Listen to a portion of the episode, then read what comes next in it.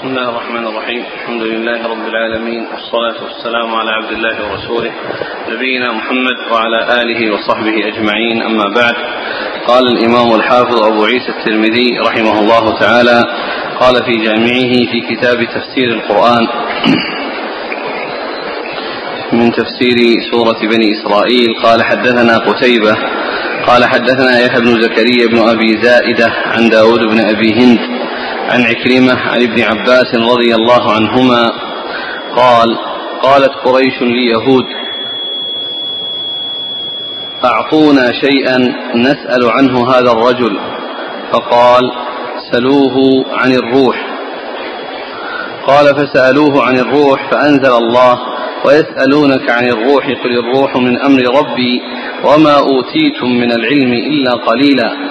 قالوا أوتينا علما كثيرا أوتينا التوراة ومن أوتي التوراة فقد أوتي خيرا كثيرا وأنزلت قل لو كان البحر مدادا لكلمات ربي لنفد البحر إلى آخر الآية. قال هذا حديث حسن صحيح غريب من هذا الوجه. قال حدثنا علي بن خشرم قال أخبرنا عيسى بن يونس عن الأعمش عن إبراهيم عن علقمة عن عبد الله رضي الله عنه أنه قال كنت أمشي مع النبي صلى الله عليه وعلى آله وسلم في حرث بالمدينة وهو يتوكأ على عسيب فمر بنفر من اليهود فقال بعضهم لو سألتموه. فقال بعضهم لا تسألوه فإنه يسمعكم ما تكرهون. فقالوا له يا أبا القاسم حدثنا عن الروح فقام النبي صلى الله عليه وعلى آله وسلم ساعة ورفع رأسه فعرفت أنه يوحى إليه حتى صعد الوحي. ثم قال الروح من أمر ربي وما أوتيتم من العلم إلا قليلا قال أبو عيسى هذا حديث حسن صحيح بسم الله الرحمن الرحيم. الحمد لله رب العالمين وصلى الله وسلم وبارك على عبده ورسوله نبينا محمد وعلى آله وأصحابه أجمعين. أما بعد فهذان الحديثان يتعلقان بقول الله عز وجل ويسألونك عن الروح قل الروح من أمر ربي. والأول منهما أن قريشا قالوا لليهود آه، أخبرونا عن شيء نسأل عنه محمد محمدا عليه الصلاة والسلام. فقالوا سألوه عن الروح. فسألوه عن الروح فنزل قول الله عز وجل ويسألونك عن الروح والروح من أمر ربي وما أوتيت من العلم إلا قليلا. ثم ذكر الحديث الثاني وفيه أن أنه كان الرسول صلى الله عليه وسلم يمشي فجاءه يعني نفر من اليهود وسألوه عن الروح فسكت وكان يوحى إليه عليه الصلاة والسلام وكان معه ابن مسعود هو الذي يروي الحديث عنه. فرفع رأسه إلى السماء وقال علمت أنه يوحى إليه حتى صعد الوحي أي صعد الذي جاء بالوحي وهو جبريل. فنزل قول الله عز وجل ويسألونك عن الروح والروح من أمر ربي وما أوتيت من العلم إلا قليلا. وهذا يدل على أن الكفار كما جاء في الحديث الأول وأخذوا هذا السؤال من اليهود والثاني في سؤال من اليهود ومعلوم أن الأول كان الكفار كانوا في قريش كانوا في مكة والرسول صلى الله عليه وسلم والحديث الثاني يعني كان في المدينة فيحمل على تعدد النزول وأن له عدة أسباب وأنه كان يعني أنه يحتمل يكون بمكة وأن يكون بالمدينة والسؤال عن الروح يعني هذا هذا المخلوق الذي تكون به الحياة إذا كان في الإنسان أو كان في ال ال آه، إذا كان في الإنسان كانت فيه الحياة وإذا خرج أو خرجت الروح من الإنسان حصل له الموت. فهذا مخلوق من مخلوقات الله عز وجل. لا يعلم كنهه إلا الله سبحانه وتعالى ولا يعلم كيفيته إلا الله سبحانه وتعالى. وهو يحصل في الإنسان فتكون به الحياة. وكان ذلك بأمر الله عز وجل لأن الله تعالى يقول للشيء كن فيكون. فأخبر سبحانه وتعالى أخبر النبي عليه الصلاة والسلام بالوحي الذي أوحي إليه وأن الروح من أمر الله عز وجل وأن كيفية كنهها وحقيقتها لا يعلمه أحد وإنما جاء في بعض الأحاديث يعني أوصاف أوصافها وأنها يعني شيء يكون في المخلوق وأنه ينزع منه فيشخص البصر يعني ينظر إلى الروح وأن الروح يعني تخرج إذا كان المؤمن يعني خروجا حسنا وتخرج كما يعني تخرج القطرة من في السقا وإذا دعي إذا دعتها الملائكة للخروج والكافر بخلاف ذلك فإنها لا تريد الخروج لأنه ليس أمامها إلا العذاب ولكنه مخلوق لا يعلم كنه وحقيقته إلا الله سبحانه وتعالى. وهو من الأمور الغيبية التي لا يستطيع الناس معرفتها وحقيقتها مع أنها موجودة فيهم. وحياتهم إنما تكون بوجودها فيهم. وإذا قبضت الروح من من الجسد فإنه يحصل له الموت. ومن المعلوم أن الإنسان هو اسم لمجموع الروح والجسد اسم لمجموع الروح والجسد فهو اسم للاثنين فهو يطلق على مجموع الأمرين وهذا مثل الكلام لأن الكلام يطلق على اللفظ والمعنى معا. جميعا ليس على الألفاظ وحدها ولا على المعاني وحدها وإنما على مجموع الألفاظ والمعاني وكذلك الإنسان يطلق على مجموع الروح والجسد وكذلك الذي يكون حلوا حامضا يقال له مز يعني يطلق على ما جمع بين الوصفين الحلاوة والحموضة فإذا الروح التي سئل عنها هذا المخلوق الذي لا يدرك كنه وحقيقته والذي تكون به الحياة.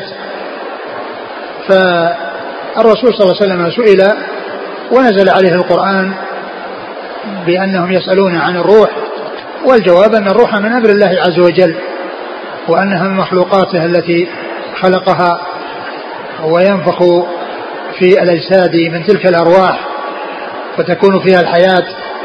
وإذا نزعت يكون فيها يكون فيها لها الموت. وإذا حصل النوم وكانت آه، آه، تتوفى الأرواح التوفي الذي لا يكون معه الموت وإنما في النوم. ولهذا النوم هو الموتة الصغرى. النوم هو الموتة الصغرى. والله عز وجل يقول الله يتوفى الأنفس حين موتها والتي لم تمت في منامها. والذي يتوفاكم بالليل ويعلم ما جرحتم النهار فيقال للنوم إنه وفاة ولكنه وفاة صغرى. وذلك كله يتعلق بالروح وذهابها وخروجها وإذا خرجت لها تعلق بالجسد. نعم. بقى الواحد الأول وش قال فيه؟ قالت قريش ليهود أعطونا شيئا نسأل عنه هذا الرجل. فقال سلوه عن الروح. قال فسألوه عن الروح فأنزل الله ويسألونك عن الروح قل الروح من أمر ربي وما أوتيتم من العلم إلا قليلا قالوا أوتينا علما كثيرا أوتينا التوراة ومن أوتي التوراة فقد أوتي خيرا كثيرا فأنزلت قل لو كان البحر مدادا لكلمات ربي لنفد البحر يعني اليهود قالوا أوتينا, أوتينا التوراة ومن أوتي التوراة فقد أوتي خيرا كثيرا فأنزل الله عز وجل قل لو كان البحر مدادا لكلمات ربي لأن التوراة هي من كلام الله عز وجل. وكلام الله عز وجل لا ينحصر ولا ينتهي. والتوراة هي من كلام الله والإنجيل من كلام الله والزبور من كلام الله والقرآن من كلام الله. وأما كلام الله عز وجل فهو لا ينحصر ولا ينتهي لأن المتكلم فيه لا بداية له ولا نهاية له. فلا بداية لكلامه ولا نهاية لكلامه فلا حصر لكلامه.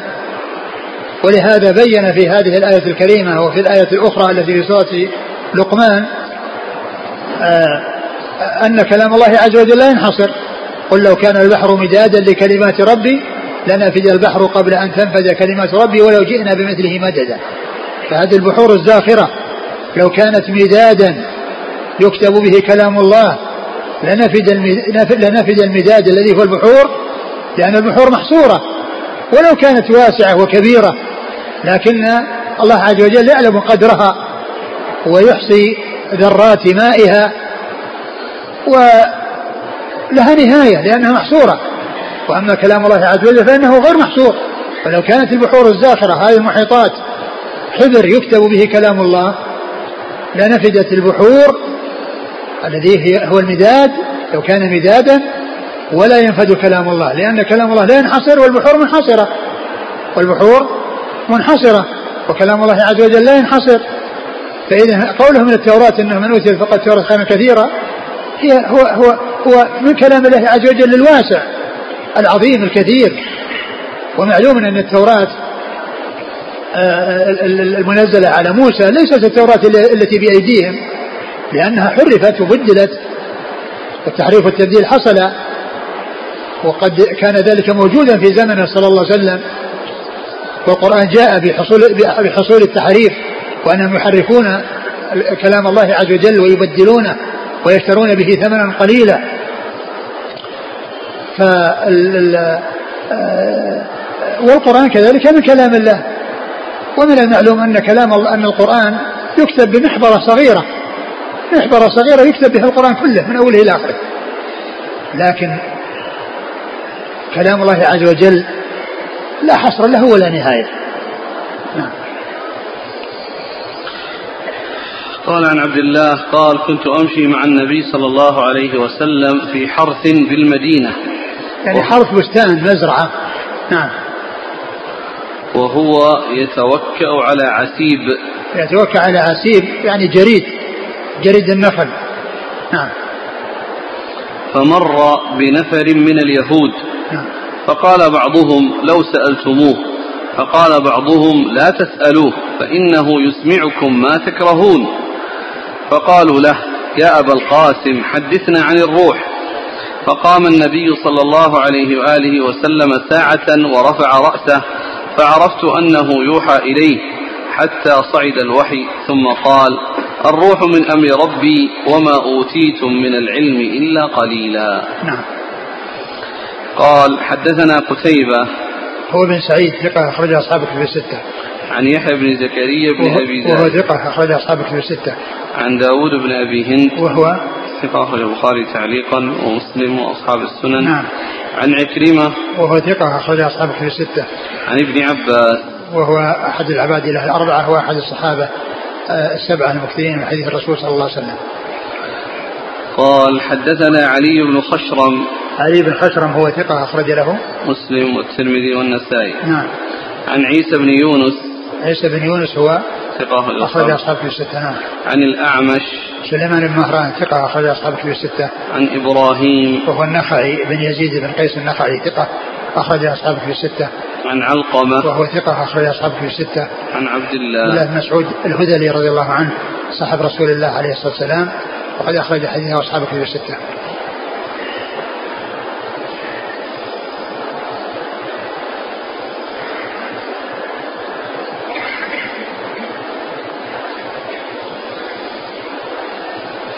قال حدثنا عبد بن حميد قال حدثنا الحسن بن موسى وسليمان بن حرب قال حدثنا حماد بن سلمة عن علي بن زيد عن أوس بن خالد عن أبي هريرة رضي الله عنه أنه قال قال رسول الله صلى الله عليه وعلى آله وسلم يحشر الناس يوم القيامة ثلاثة أصناف صنفا مشاة وصنفا ركبانا. وصنفا على وجوههم. قيل يا رسول الله وكيف يمشون على وجوههم؟ قال إن الذي أمشاهم على أقدامهم قادر على أن يمشيهم على وجوههم. أما إنهم يتقون بوجوههم كل حدب وشوك. قال أبو عيسى هذا حديث حسن. وقد روى وهيب عن ابن طاووس عن أبيه عن أبي هريرة رضي الله عنه عن النبي صلى الله عليه وآله وسلم شيئا من هذا. قال حدثنا أحمد بن منيع قال حدثنا يزيد بن هارون قال أخبرنا بهز بن حكيم عن أبيه عن جده رضي الله عنه أنه قال قال رسول الله صلى الله عليه وعلى آله وسلم إنكم محشورون رجالا وركبانا ويجرون على وجوههم. قال أبو عيسى هذا حديث حسن. وتجرون على وجوهكم. وتجرون لأن بعض بقية النسخ تجرون على وجوهكم. وتجرون على وجوهكم. قال أبو عيسى هذا حديث حسن. ثم ورد أبو عيسى هذين الحديثين عن النبي صلى الله عليه وسلم في الحشر وأن الناس يحشرون على هذه الأحوال الثلاث فيهم المشاة وفيهم الركبان وفيهم الذي يجر على وجهه. وقيل إن المراد بالمشاة هم الذين خلطوا عملا صالحا وآخر سيئا وأن الركبان هم الذين السابقون وأن الذين يجرون على وجوههم هم الكفار. يجرون على وجوههم هم الكفار. والحديث الأول في إسناده علي بن زيد بن جدعان وفيه أيضا شيخه وفيهما ضعف. والحديث الثاني حسن ولكن الحديث الأول الذي فيه ضعف هو مثل هو مثل الذي آه، بعده إلا أن فيه ذكر يوم القيامة. ومن المعلوم أن هذا الحشر إنما هو في الدنيا. وهو الحشر الأول الذي يكون إلى الشام. وقد جاء في بعض روايات الحديث أن أنه أشار إلى الشام. عندما ذكر الحديث فالناس يعني مشاة رجالا وركبانا ويجرون على ويجرون على وجوههم وأشار بيده إلى الشام. وهذا يفيد أن المقصود به الحشر الأول. وقد جاء أيضا في صحيح البخاري يعني شيء من هذا مثل ما أشار إليه المصنف عن أبي هريرة أنه قال أن الناس يحشرون يعني فيهم الاثنان على بعير والأربعة على بعير وكذا على بعير وتحشر يعني النار تسوقهم تقيل تبيت معهم حيث باتوا وتقيل معهم حيث قالوا. وهذا يدل على أن مقصوده الحشر الدنيوي الذي يكون إلى الشام في آخر الزمان والذي يكون فيه الريح التي تسوق الناس يعني إلى أرض المحشر. وتقيل معهم حيث قالوا وتبيت معهم حيث باتوا. ف وأما ذكر يوم القيامة في الحديث الأول الذي فيه ضعف فيمكن أن يكون مقصود به يعني قرب يوم القيامة والذي يحصل عند عند القيامة أو قرب يوم القيامة. وأما الحديث الثاني ما في ذكر القيامة. ولكن آه، جاء في بعض الروايات والحديث الثاني قد سبق أن مر عند المصنف فيما يتعلق بصفة القيامة وما يتعلق بالحشر والشارح أشار إلى الحديث الذي ذكره الحافظ وقال إن إسناده قوي وأنه أشار إلى الشام وأشار بيده إلى الشام ومعنى ذلك أنه حشر دنيوي هو الذي فيه يعني ركبان ومشاة. وأما في الآخرة فإن الناس يخرجون من من قبورهم آه، حفاة عراة غرلا ويذهبون إلى المحشر ثم بعد ذلك يكسون. والأرض التي يحشرون عليها مستوية وهنا في الأول قال أنهم يجرون على على وجوههم يعني بين حدب إيش؟ حدب وشوك. نعم. نعم يعني يعني معنى الأرض غير متساوية. يعني معناه أنها في أرض الدنيا. ويوضح ذلك الحديث الأخرى الاحاديث الأخرى التي فيها اللي في البخاري أنهم يعني اثنان على بعير وأربعة على بعير وأن النار يعني تسوقهم. يعني النار تسوقهم. والحديث الآخر الذي قال الحافظ عنه اسناده قوي. وأنه أشار بيده إلى الشام. فإذا يكون المقصود بالحديث الثاني الحديث الثاني حسن والحديث الذي آه، قبله يعني في ضعف ولكنه آه، يشهد له الحديث الثاني. نعم. قال حدثنا عبد بن حميد. وكلمة رجالا جمع راجل. رجالا وركبانا وتحشرون رجالا رجالا وركبانا وتجرون على وجوهكم. يعني رجالا يعني جمع راجل لأن الرجال تأتي جمع رجل رجل وجمع راجل والراجل هو الماشي الذي يمشي على رجليه. وأن في الناس بالحج يأتوك رجالا وعلى كل ضامر يأتينا من كل فج عميق يأتوك رجالا يعني راجلين يمشون على أرجلهم. نعم. قال حدثنا عبد بن حميد. هو ثقة أخرجه البخاري تعليقا ومسلم والترمذي. عن الحسن بن موسى. وهو الأشيب وهو ثقة. إلى أصحاب الكتب. نعم. وسليمان بن حرب. وهو ثقة أخرج أصحاب الكتب الستة. عن حماد بن سلمة. وهو ثقة أخرجه البخاري تعليقا ومسلم وأصحاب السنن.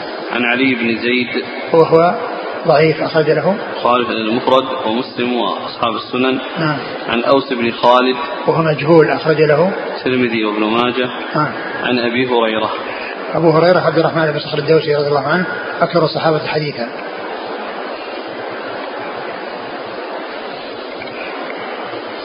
قال وقد روى وهيب وهيب بن خالد ثقة أخرج أصحابه في الستة. عن ابن طاووس. عن طاووس وعبد الله بن طاووس ثقة أخرج أصحابه في الستة. عن أبيه وأبوه طاووس بن كيسان ثقة أخرج أصحابه في الستة. عن أبي هريرة نعم. قال حدثنا أحمد بن منيع. أحمد المنيع ثقة أخرج أصحابه في الستة. عن يزيد بن هارون. الواسطي ثقة أخرج أصحابه في الستة. عن بهز بن حكيم. وهو صدوق أخرجه البخاري تعليقا وأصحاب السنن عن أبيه وهو كذلك. أخرجه البخاري تعليقا وأصحاب السنن. عن عن جده جده رضي الله عنه وهو معاوية بن حيدة. أخرجه البخاري تعليقا وأصحاب السنن.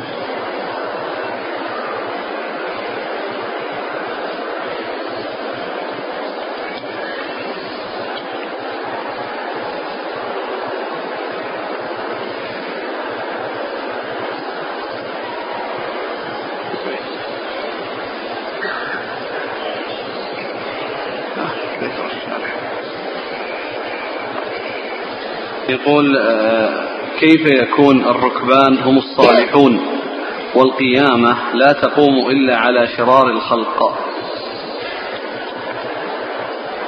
آه، معلوم أن أن أن ليس المقصود الذين يحشرون هؤلاء أنهم يعني هم شرار الناس وإنما كما هو معلوم يعني يخرج ريح لينة تقبض ريح كل روح كل مؤمن ومؤمنة. وبعد ذلك لا يبقى إلا شرار الناس. هم الذين تقوم عليهم الساعة. ليس المقصود من ذلك أن هؤلاء الثلاثة هم اللي تقوم عليهم الساعة. لأن الساعة لا تقوم إلا على شرار الناس. حيث تأتي يأتي ريح لينة تقبل روح كل مؤمن ومؤمنة. ولا يبقى إلا حثالة يعني هم الذين تقوم عليهم الساعة. فلا يعني ذلك أن هؤلاء الذين يحشرون لأرض الشام أنهم هم اللي تقوم عليهم الساعة. بل يموت. الأخيار. نعم. ويقول هل منطقة تيماء من منطقة المحشر؟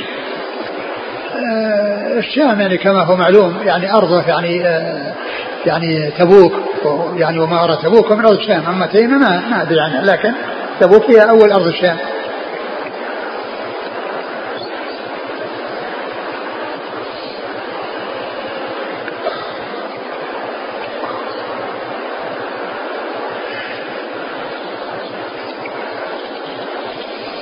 قال حدثنا محمود بن غيلان قال حدثنا أبو داود ويزيد بن هارون وأبو الوليد واللفظ لفظ يزيد والمعنى واحد.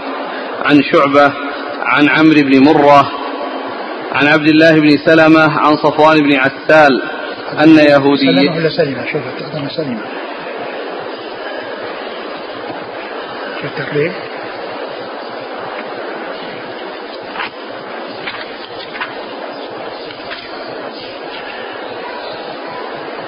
نعم سليم. نعم. عن عبد الله بن سلمة عن صفوان بن عسال أن يهوديين قال أحدهما لصاحبه اذهب بنا إلى هذا النبي نسأله. فقال لا تقل نبي فإنه إن سمعها تقول نبي كانت له أربعة أعين. فأتيا النبي صلى الله عليه وعلى آله وسلم فسألاه عن قول الله عز وجل ولقد آتينا موسى تسع آيات بينات. فقال رسول الله صلى الله عليه وآله وسلم لا تشركوا بالله شيئا ولا تزنوا ولا تقتلوا النفس التي حرم الله إلا بالحق. ولا تسرفوا ولا تسحروا ولا تمشوا ببريء إلى سلطان فيقتله. ولا تأكلوا الربا ولا تقذفوا محصنة ولا تفروا من الزحف. شك شعبة وعليكم يا معشر اليهود خاصة لا تعدوا في السبت فقبل يديه ورجليه وقال نشهد أنك نبي قال فما يمنعكما أن تسلما؟ قال إن داود إن داود دعا الله ألا يزال في ذريته نبي وإنا نخاف إن أسلمنا أن تقتلنا اليهود.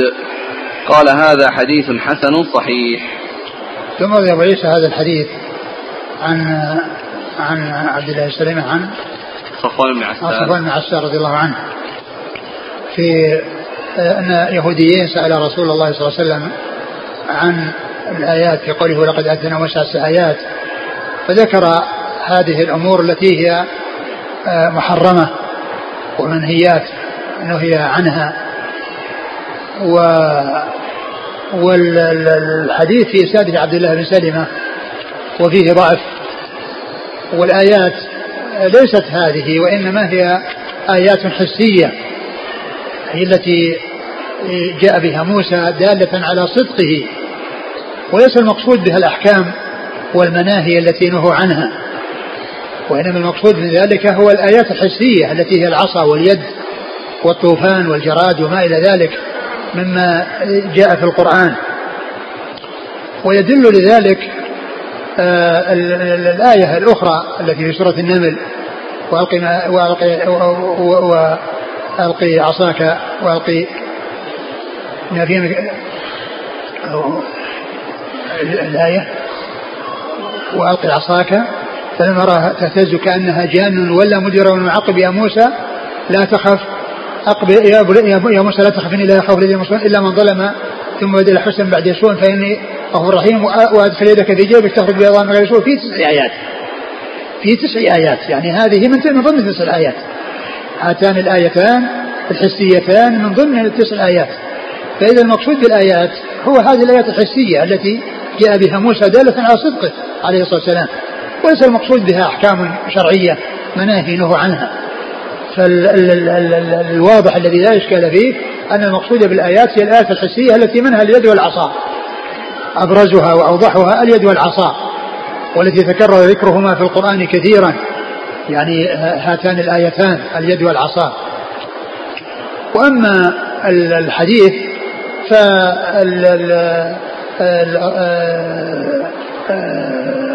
يخالف ما جاء في القرآن من ذكر الآيات. وأن هاتان داخلة ضمن التسع الآيات. فإذا الحديث ضعيف بسبب عبد عبد الله بن سلمة هذا لأن فيه ضعف. قد تكلم العلماء فيه وابن كثير رحمه الله حقق في تفسيره أن الآيات هي هذه الآيات الحسية وأن الحديث يعني مشكل والآفة فيه هو عبد الله بن سلمة. وقد تكلموا فيه وتكلموا في الحديث وضعفه بسببه. فإذا الحديث الذي فيه بيان الآيات أنها هذه الأمور المنهية عنها هذا غير صحيح وإنما الصحيح في الآيات التسع هي الآيات التي أشير إليها في سورة النمل وذكر اثنتين منها حيث قال في تسع آيات إلى فرعون وقومه أنهم كانوا قوما فاسقين. وعلى هذا فالحديث آه، ضعيف غير ثابت والصحيح في معنى الآيات التسع هي الآيات الحسية والتي جاءت الإشارة إليها في سورة النمل وكذلك جاء في سورة الأعراف أصنع الطوفان والجراد والقمل. نعم.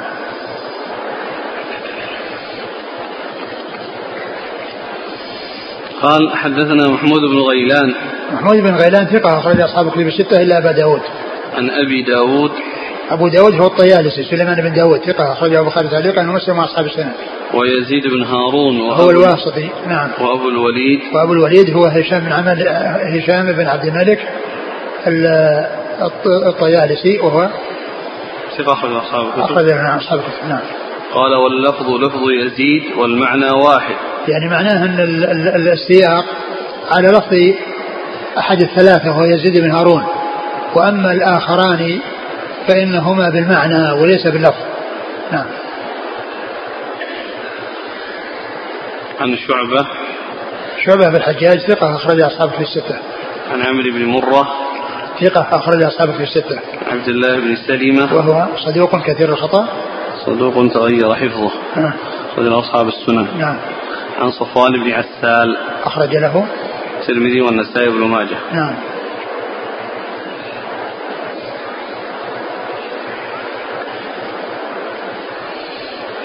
الأخ أرسل يقول نظم السيوطي معجز معجزات موسى التسع عليه السلام ببيت فقال عصا سنة بحر جراد. سنة سنة. عصا سنة بحر جراد قمل يد ودم بعد الضفادع طوفان. وفيه يعني آه، من يذكر يعني غير هذه يعني فيه آه، فيها ألفاظ أخرى يعني يعني ما أتذكرها الآن لكن ذكر يعني أشياء أخرى ما أذكرها الآن. لا في نعم الحجر يعني ضرب الحجره فانفجرت من 13 عين نعم. هذه نعم إيش التسع اللي هو قال السيوطي؟ عصا. عصا. سنة. سنة. يعني فرعون بالسنين. نعم. بحر. بحر. يعني ضرب البحر بالعصا. حتى انفلق أيوه. جراد. الجراد والقمل أو الضفادع والدم. أيوه. قمل. يد. ودم. بعد الضفادع طوفان. طوفان. طوفان البحر نعم. طوفان والبحر. ما أدري شو البحر ذاك اللي راح. البحر. نعم. لكن فيه الحجر الذي ضربه بعصاه وانبجست من اثنتا عشرة عينا. إذ استقام موسى لقوم فقال بعصاك. الحجرة فانبجست في الأعراف فانفجرت في البقرة. وهذه أيضا من آيات الله عز وجل. نعم.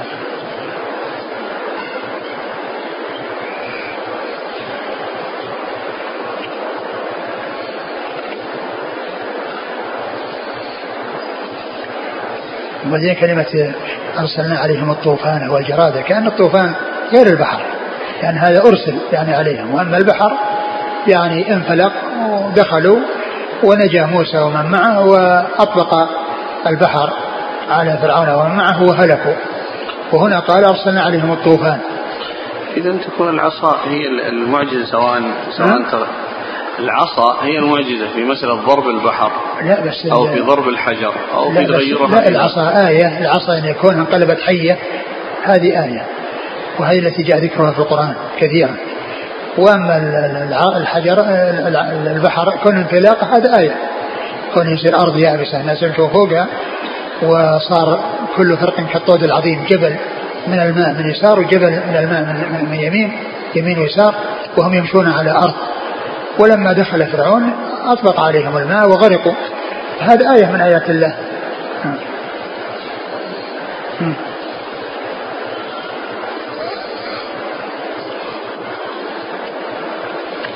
قال حدثنا عبد بن حميد قال حدثنا سليمان بن داود عن شعبة عن أبي بشر عن سعيد بن جبير عن ابن عباس رضي الله عنهما ولا تجهر بصلاتك قال نزلت بمكة. كان رسول الله صلى الله عليه وعلى آله وسلم إذا رفع صوته بالقرآن سبه المشركون ومن أنزله ومن جاء به. فأنزل الله ولا تجهر بصلاتك فيسب القرآن ومن أنزله ومن جاء به ولا تخافت بها عن أصحابك بأن تسمعهم حتى يأخذوا عنك القرآن. قال أبو عيسى هذا حديث حسن. اللي بعده. قال حدثنا أحمد بن منيع قال حدثنا هشيم قال حدثنا أبو بشر عن سعيد بن جبير عن ابن عباس رضي الله عنهما في قوله ولا تجهر بصلاتك ولا تخافت بها وابتغ بين ذلك سبيلا. قال نزلت ورسول الله صلى الله عليه وآله وسلم مختف بمكة فكان إذا صلى بأصحابه رفع صوته بالقرآن فكان المشركون إذا سمعوه شتموا القرآن ومن أنزله ومن جاء به فقال الله لنبيه ولا تجهر بصلاتك أي بقراءتك فيسمع المشركون فيسبوا القرآن. ولا تخافت بها عن أصحابك وابتغ بين ذلك سبيلا. ثم ذكر أبو داود هذا الحديث أبو, أبو عيسى هذا الحديث المتعلق في هذه الآية في آخر سورة الإسراء وهي في قراءة الرسول صلى الله عليه وسلم. الرسول يجر بصلاتك يعني بقراءتك. فكان يرفع صوته بالقراءة فيسمع في الكفار فيسبون الله ويسبون الرسول ويسبون جبريل الذي جاء به. يسبون القرآن ومن جاء به يسبون القرآن ومن جاء به الرسول صلى الله عليه وسلم ومن أنزله الذي هو الله عز وجل. ف وإذا خفض صوته لم يسمعه أصحابه الذين يتحملون عنه ويتلقون عنه القرآن ويسمعون القرآن منه حتى يحملوه. فأمره الله عز وجل بالتوسط بحيث يسمعه أصحابه الذين هم عنده ولا يسمعه الكفار عند رفع صوته فيحصل منهم ذلك السب. ف وإنما يكون بين ذلك توسطا بين الجهر وبين المخافة والجهر لئلا يسب القرآن ومن أنزله ومن ومن جاء به والنهي عن المخافة حتى لا يفوت أصحابه آه، تلقيه عن رسول صلى الله عليه وسلم وسماعه من رسول الله عليه الصلاة والسلام. وإنما يكون وسطا بين هذا وهذا لتحصل المصلحة لأصحاب الرسول صلى الله عليه وسلم وتنتفي المضرة وهي كون الكفار يسبون القرآن ومن أنزله ومن جاء به وهو رسول الله صلى الله عليه وسلم. نعم.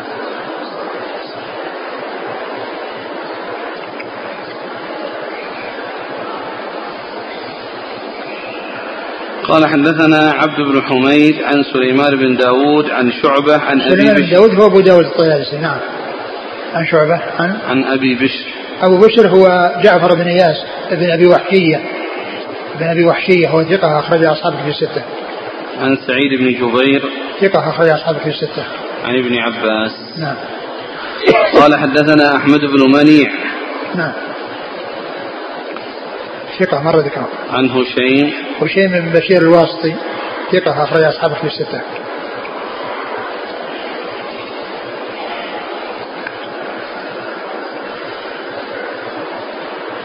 عن أسناد عن أبي بشر عن سعيد عن ابن عباس. نعم.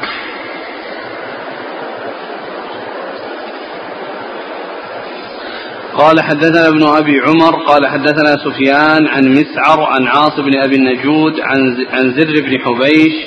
قال قلت لحذيفة بن اليمان رضي الله عنه أصلى رسول الله صلى الله عليه وآله وسلم في بيت المقدس؟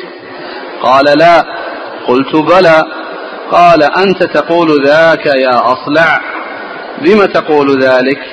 قلت بالقرآن بيني وبينك القرآن. فقال حذيفة من احتج بالقرآن فقد, فقد قال.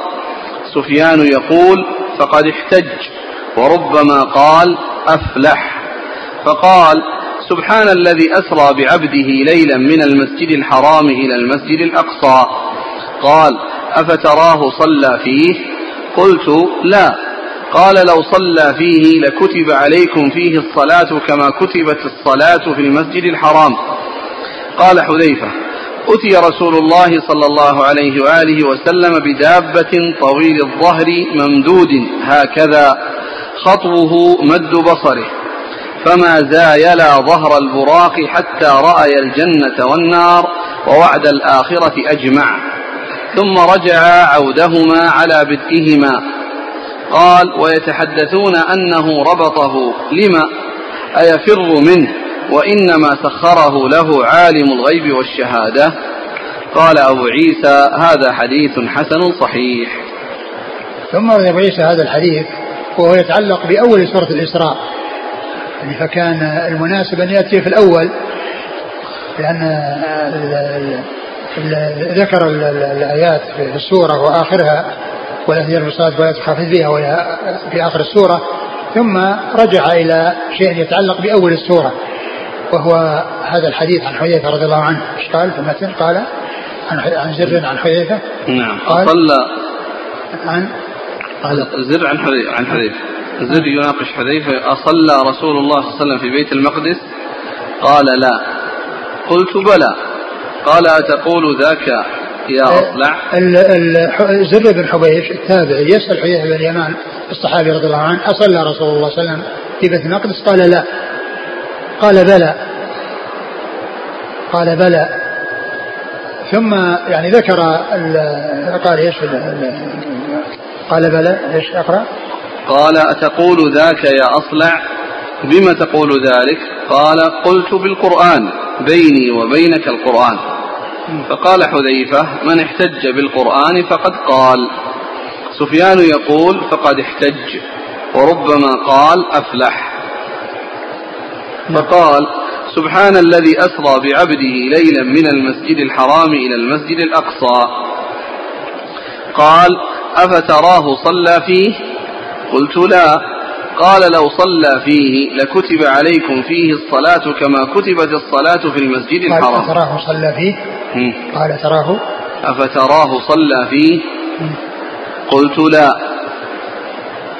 قال لو صلى فيه لكتب عليكم فيه الصلاة كما كتبت الصلاة في المسجد الحرام. آه هذه المناقشة جرت بين زر بن حبيش وبين حذيفة بن اليمان رضي الله عنه وأن آه، زرا سأل حذيفة أصلى فقال لا. وهذا النفي بناء على ما علمه وأنه لم يصلي وإلا فقد ثبتت الأحاديث عن رسول الله صلى الله عليه وسلم بأنه صلى في المسجد الأقصى. بل ثبت أنه أما الأنبياء فيه عليه الصلاة والسلام وأنه صلى بهم قد جاءت الأحاديث بذلك.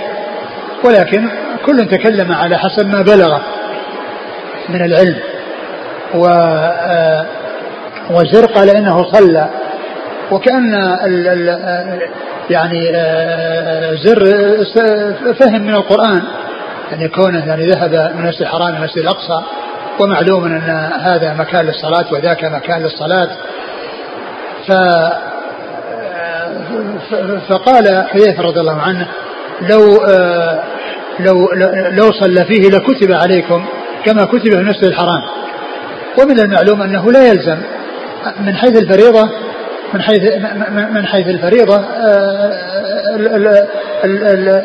الفرض يعني حصل الليلة الاسراء والمعراج وهو فرض الصلوات الخمس وأنها خمس صلوات. وأما بالنسبة لكونه يصلى فيه آه، اللي هو المسجد الأقصى يعني فرضا ولزوما نعم ليس لا يصلى فيه فرضا ولزوما لكنه يستحب وقد جاءت السنة في بيان ذلك في قوله لا شد الرحال إلا ثلاث مساجد المسجد الحرام والمسجد هذا والمسجد الأقصى.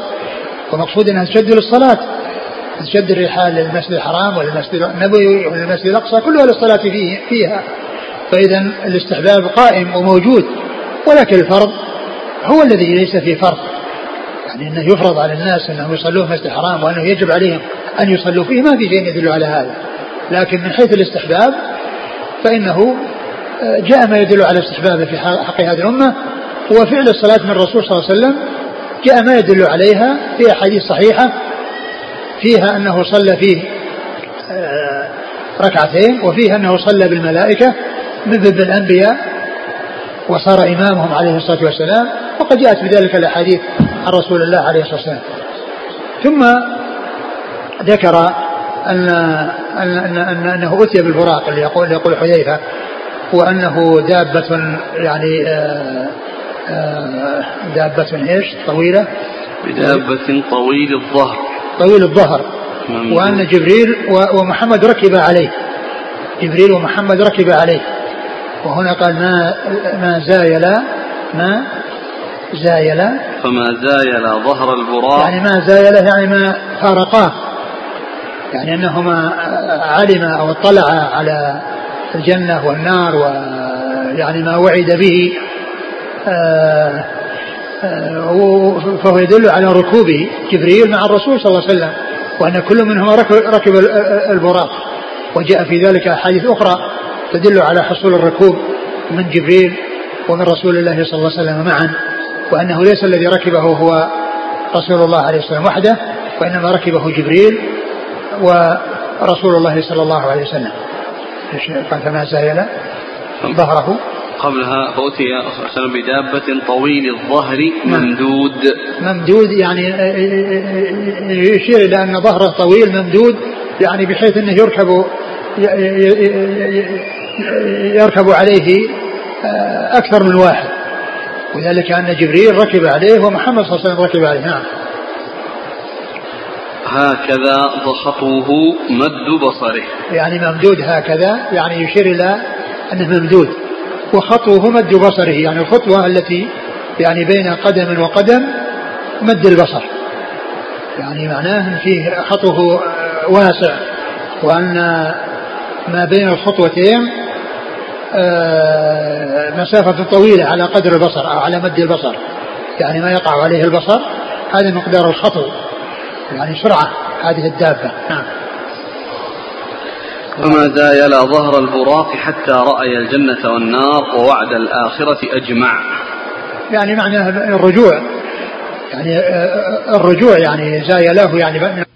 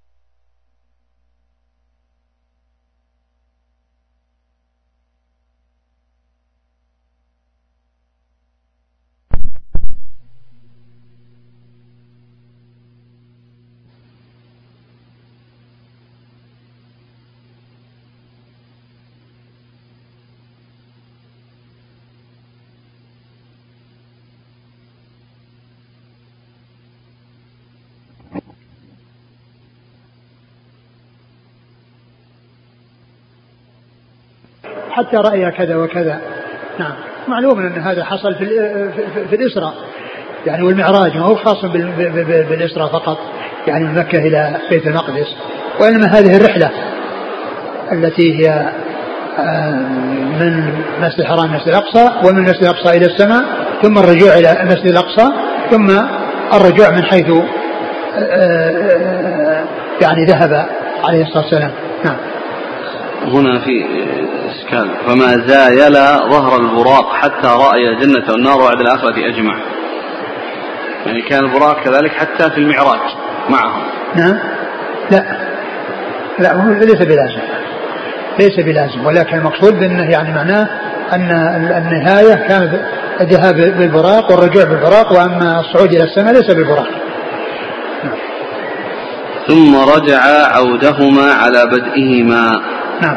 قال ويتحدثون أنه ربطه. لما أيفر منه؟ وإنما سخره له عالم الغيب والشهادة. الربط, ثبت. يعني في أحاديث. يعني فيه الحديث الذي مر أنه جبريل أنه ضرب بإصبعه الحجر فربطه فيه. والحديث الآخر أنه يعني بالحلقة حلقة الباب وهي التي يربط فيها الأنبياء. يعني جاء في أحاديث. يعني كون الربط ولا شك أن آه، الله على كل شيء قدير وقد آه، يحصل منه ذلك بدون ربط ولا ينافي يعني كونه يربط. يعني والحديث جاءت بالربط. أقول جاءت بالربط. ولا يعني ذلك أن أن الربط يعني آه، يخالف ما قدره الله عز وجل. فالله عز وجل قدر أنه يربط. وأنه يتحقق بذلك يعني هذا الشيء.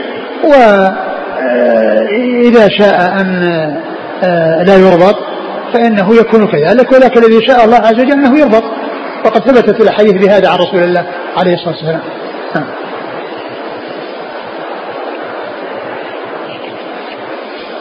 قال حدثنا ابن أبي عمر. هو العدني وهو صدوق أخرج له مسلم. وابو والترمذي والنسائي بن ماجه. عن سفيان هو بن عيينة ثقة أخرج اصحابه في السته. عن مسعر ابن كيدان ثقة أخرج اصحابه في السته. عن عاصم بن أبي النجود وهو صدوق له أوهام أخرج حديثه اصحابه في السته وروايته في الصحيحين مقرون. عن زر بن حبيش زر بن حبيش ثقة أخرج اصحابه في السته. عن حذيفة بن اليمان رضي الله عنهما أخرج له أصحابه في الستة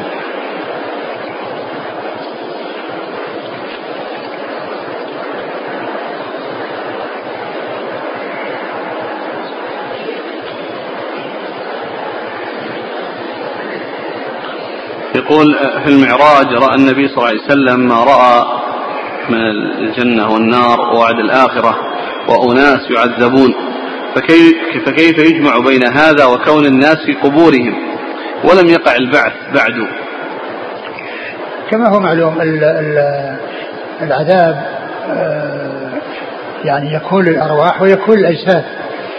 ومعلوم أن أمور البرزخ وأمور الأمور الغيبية يعني الله تعالى هو الذي يعلمها. ومعلوم أن المعذب يصل العذاب إلى من أراد الله أن يصل إليه فيصل إلى الجسد ويصل إلى الروح. والروح تعذب متصلة ومنفصلة بالجسد منفصلة عن الجسد متصلة به.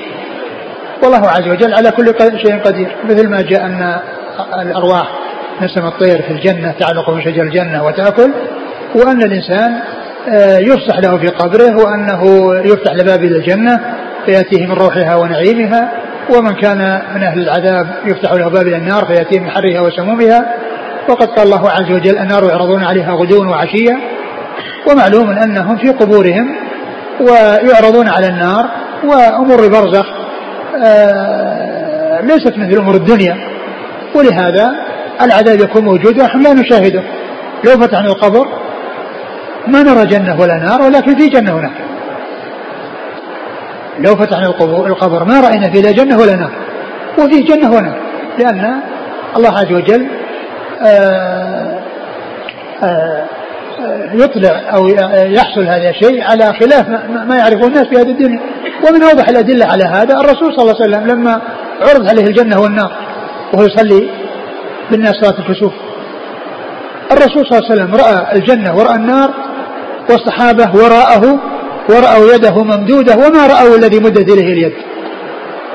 أطلع الله نبيه ولم يطلعهم.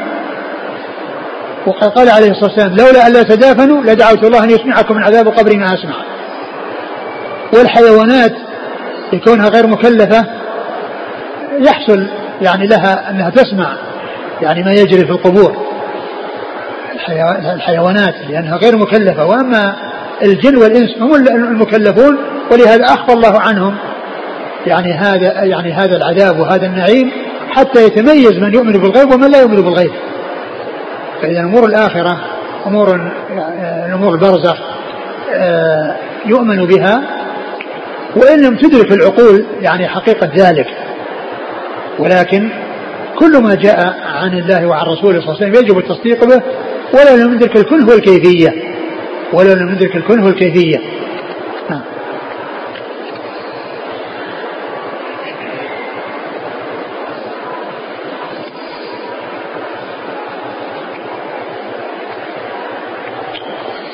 قال حدثنا ابن أبي عمر قال حدثنا سفيان عن علي بن زيد عن علي بن زيد بن جدعان عن أبي نضرة عن أبي سعيد رضي الله عنه أنه قال قال رسول الله صلى الله عليه وعلى آله وسلم أنا سيد ولد آدم يوم القيامة ولا فخر وبيدي لواء الحمد ولا فخر.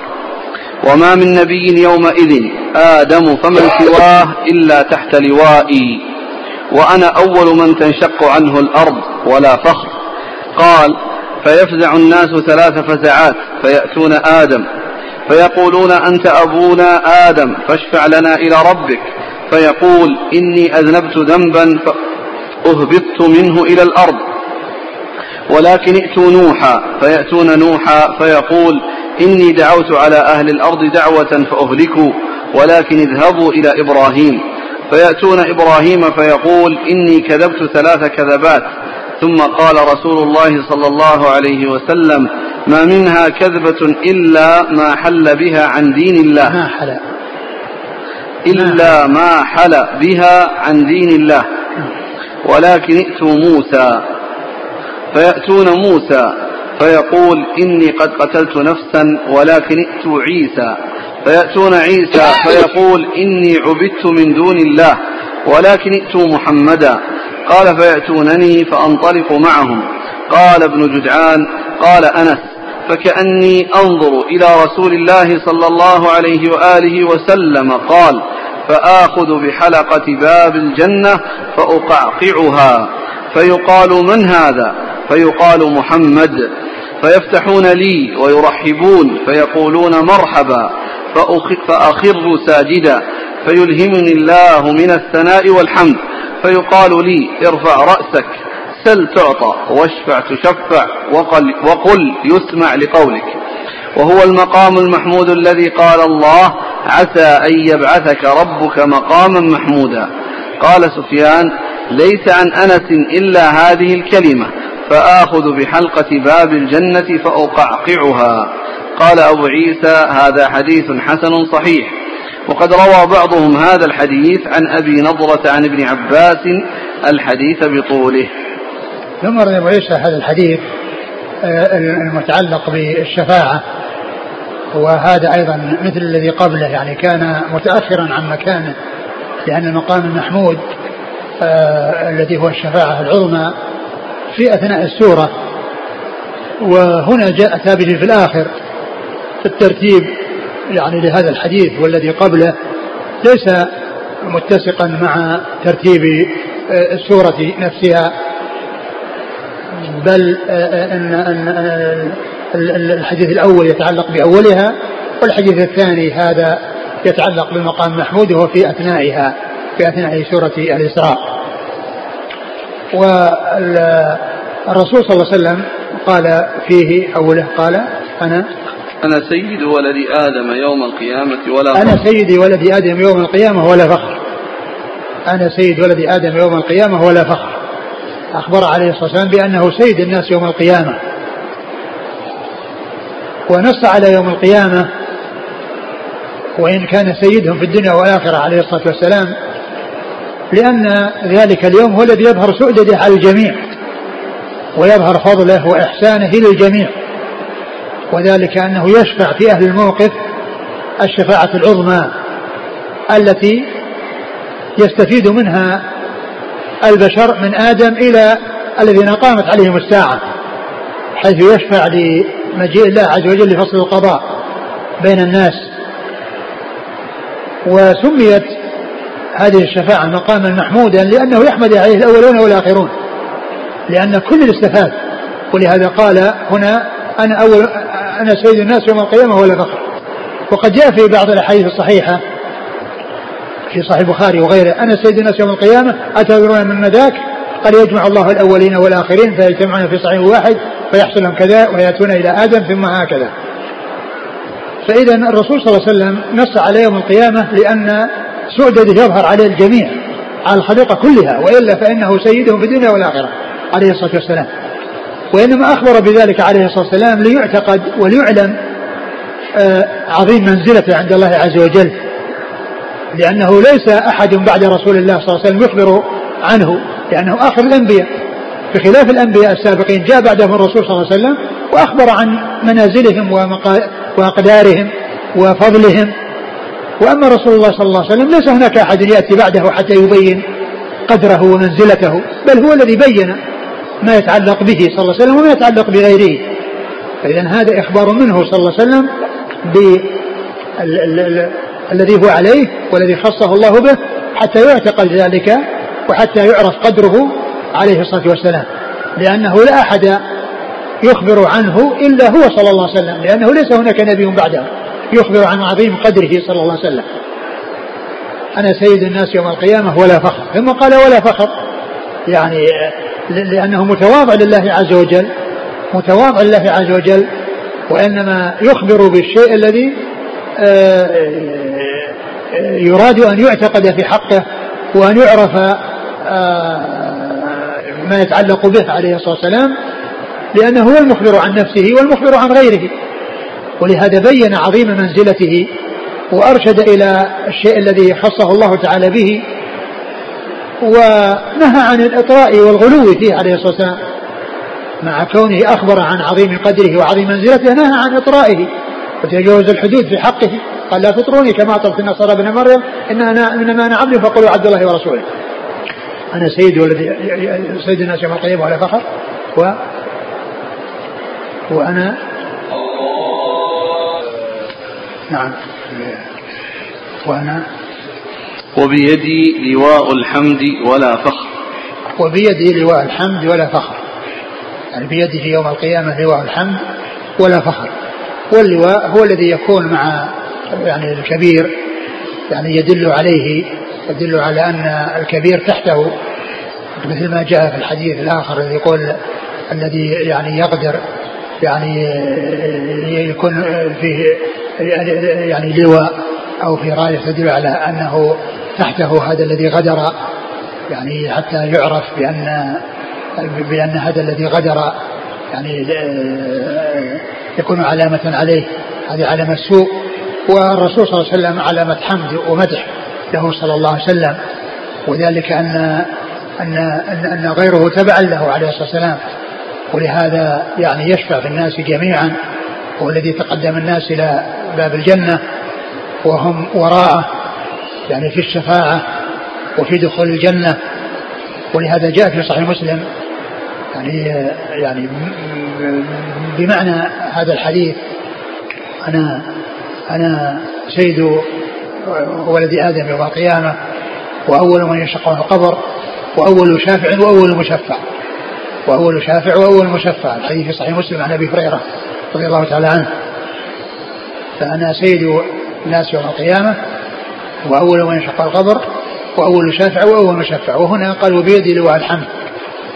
واللواء هو الذي يدل على صاحب الجيش وعلى المتبوع.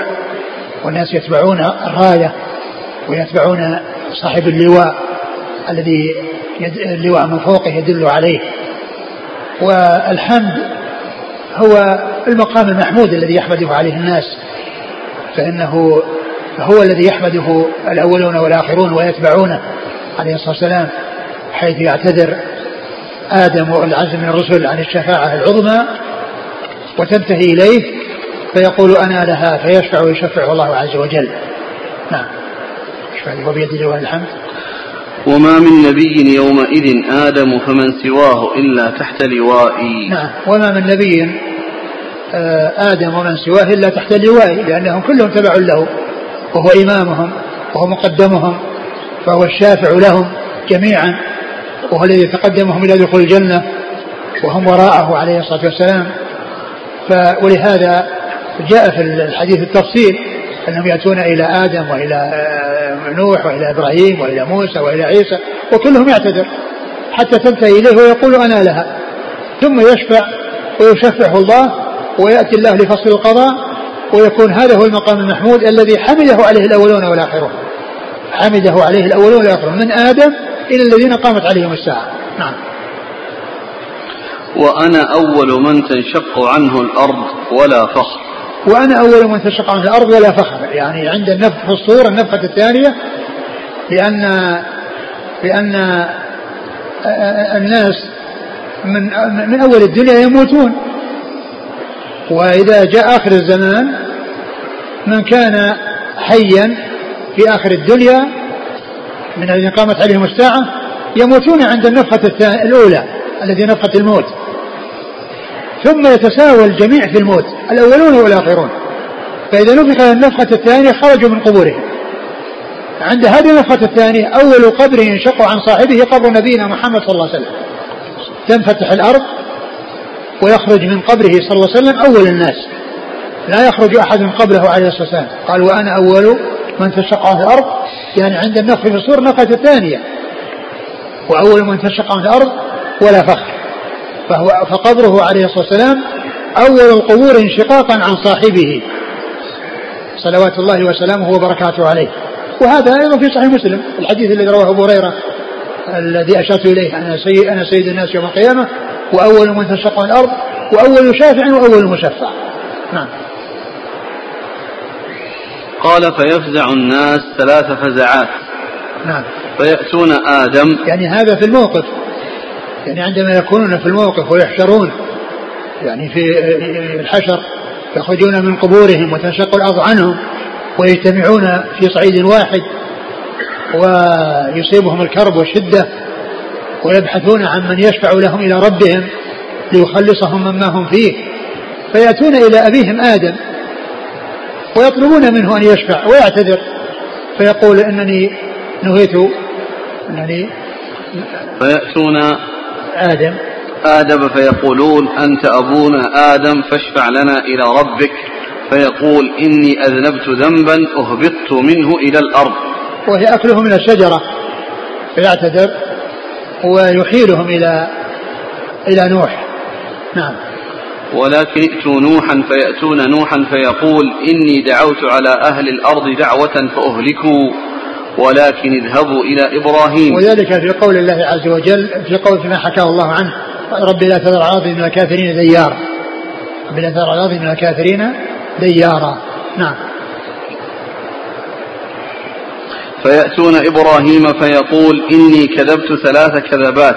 ثم قال رسول الله صلى الله عليه وسلم ما منها كذبة إلا ما حل بها عن دين الله ولكن ائتوا موسى. هي لله عز وجل وهذه الكذبات هي هي من التورية ولكن أطلق عليها كذب لأنها فيها يعني مخالفة للواقع لكنها تورية ومن المعلوم أن التورية يعني ال ال ليست كذبا آه، يعني آه، صراحا يعني كذبا واضحا ولكنها هي من أجل الله عز وجل. هي من أجل الله عز وجل ومن أجل دين الله عز وجل. نعم. ما حلا؟ ما حلا؟ يعني ال ال من المحال يعني وهي ال ال مدافعة مدافعة أو قريب من ذلك نعم. فيأتون موسى فيقول إني قد قتلت نفسا ولكن ائتوا عيسى. نعم وعيسى وموسى يعتذر بأنه قتل النفس التي يعني جاء ذكرها في القرآن. وقد جاء في آه، الصحيح عن ابن عمر أن الذي حصل من إبراهيم من موسى أنه كان خطأ لأن هذا القتل ما كان عمدا وإنما دفعه يعني من أجل أن, ينتصر للذي هو من قومه. ولكن هذه الدفعة أدت إلى قتله وهو ما أراد قتله كما جاء في الصحيح عن ابن عمر رضي الله عنه. نعم. فيأتون عيسى فيقول إني عبدت من دون الله ولكن ائتوا محمدا. نعم. قال فيأتونني فأنطلق معهم. قال ابن جدعان قال أنس فكأني أنظر إلى رسول الله صلى الله عليه وسلم قال فآخذ بحلقة باب الجنة فأقعقعها. فيقال من هذا؟ فيقال محمد. فيفتحون لي ويرحبون فيقولون مرحبا. فأخر ساجدا فيلهمني الله من الثناء والحمد. فيقال لي ارفع رأسك سل تعطى واشفع تشفع وقل يسمع لقولك. وقد ذكر الذهاب إلى الجنة وقعقعته الباب وأنه يفتح ويرحب به. ولا شك أن الرسول صلى الله عليه وسلم هو أول من يستفتح باب الجنة وهو, وهو أول من يفتح له وهو الذي يدخل ويدخل الناس بعده عليه الصلاة والسلام.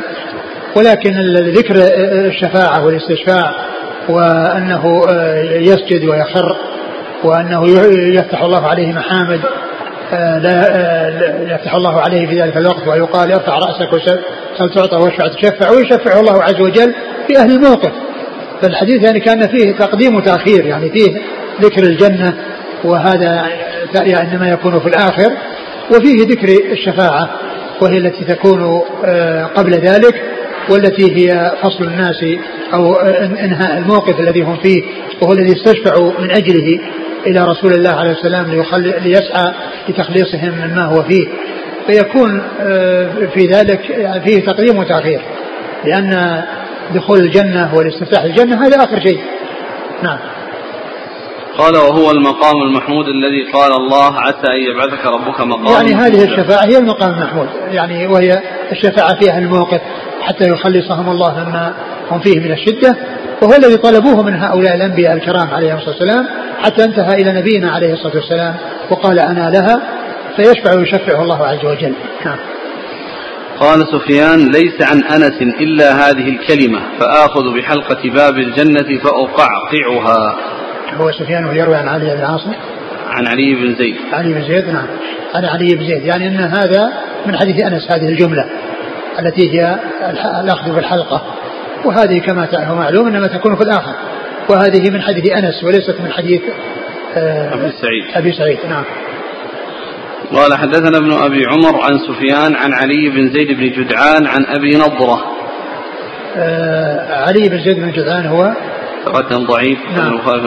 لكن الحديث يعني له شواهد كثيرة في الصحيح. يعني يعني الذي فيه يعني آه، جاءت في الصحيح نعم. عن أبي نضرة. عن أبي نضرة وهو المنذر.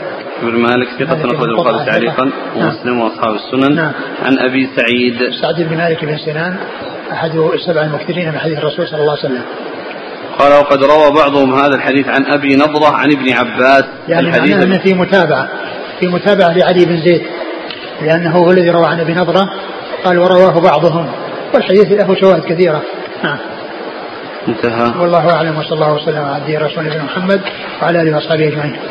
جزاكم الله خيرا وبارك الله فيكم. ألهمكم الله الصواب ووفقكم الحق ونفعنا الله وسعنا